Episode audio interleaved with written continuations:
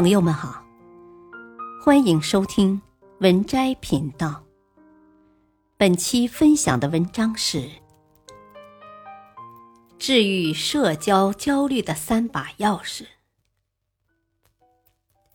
居人之上不自傲，居人之下不自轻，才是人际交往中最美的姿态。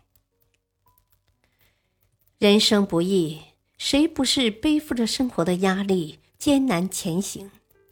有人承受着工作的压力，有人承受着养家的压力，还有人陷在精神的内耗里，承受来自社交关系的压力。社交压力会汇集成无孔不入的焦虑，让人窒息，让人崩溃，让人停滞不前。心理学家罗洛梅说：“焦虑的产生是因为自己想变得更好，但又无所适从。那么，要如何才能摆脱这些社交焦虑呢？”待人无法中说：“知人不必言尽，责人不必苛尽，敬人不必卑谨。说话有边界，敬人有尺度。”处事有分寸，才是缓解社交焦虑的秘诀。掌握了这三把钥匙，你才能更好的摆脱焦虑。第一把钥匙，知人不言尽。看到这样一句话：语言是一门艺术，说是一种能力，不说是一种智慧。说话是一种本能，但让人听得舒心才算本事。冯唐在三十六大中讲述了一个茶馆主人的故事。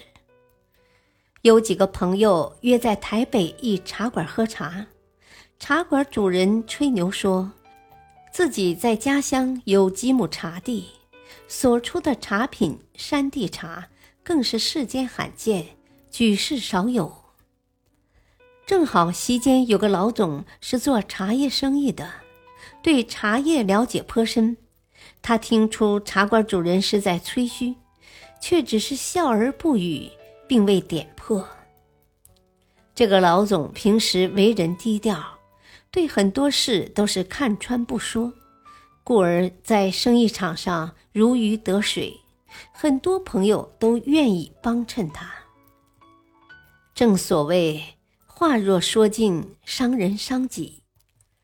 有时候看破不说，才是一个人最大的善意。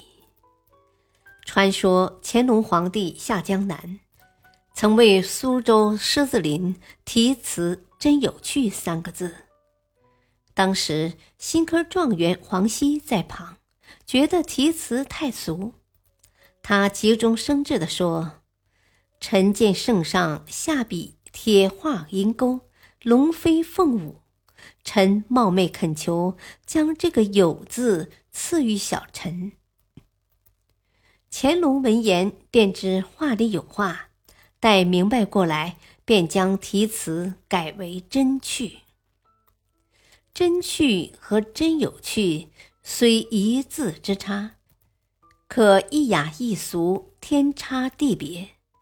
黄熙以婉言暗示，提醒乾隆改动题词，留下千古佳话。蔡康永曾在《说话之道》里说：“你越会说话，别人就越快乐；别人越快乐，就会越喜欢你。言不至深，方显为人高度；出言有尺。”方能彼此舒服。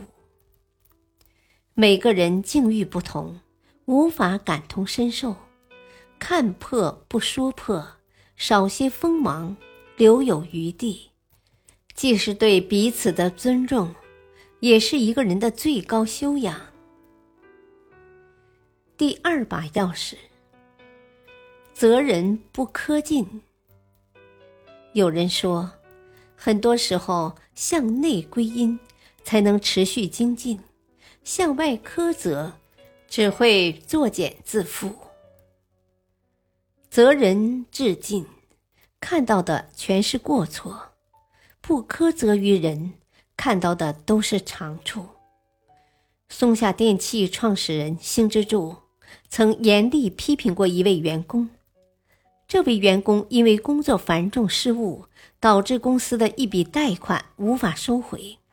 星之助在盛怒之下，非常严厉地批评了这位员工。本来，员工因为自己的疏忽，给公司带来了经济损失，遭受批评也无可非议。但是后来，星之助却自己做了反思，他觉得自己批评有点过头，没有顾及员工的想法。再三考虑后，他马上打电话。好言安慰员工，恰好当天这个员工搬家，他干脆去员工家祝贺乔迁之喜，并帮着一起搬家具，跑前跑后，忙得满头是汗。一年后的这一天，星之助亲手写了一张卡片，寄给这员工，上面写着：“忘掉这可恶的一天吧。”让我们重新迎接新一天的到来。收到卡片的员工瞬间感动得眼圈发红。星之助的这一举动不仅收获了员工的心，也赢得了公司所有同事的称赞。《增广贤文》有言：“以责人之心责己，以恕己之心恕人。”感谢收听，下期继续播讲二。敬请收听，再会。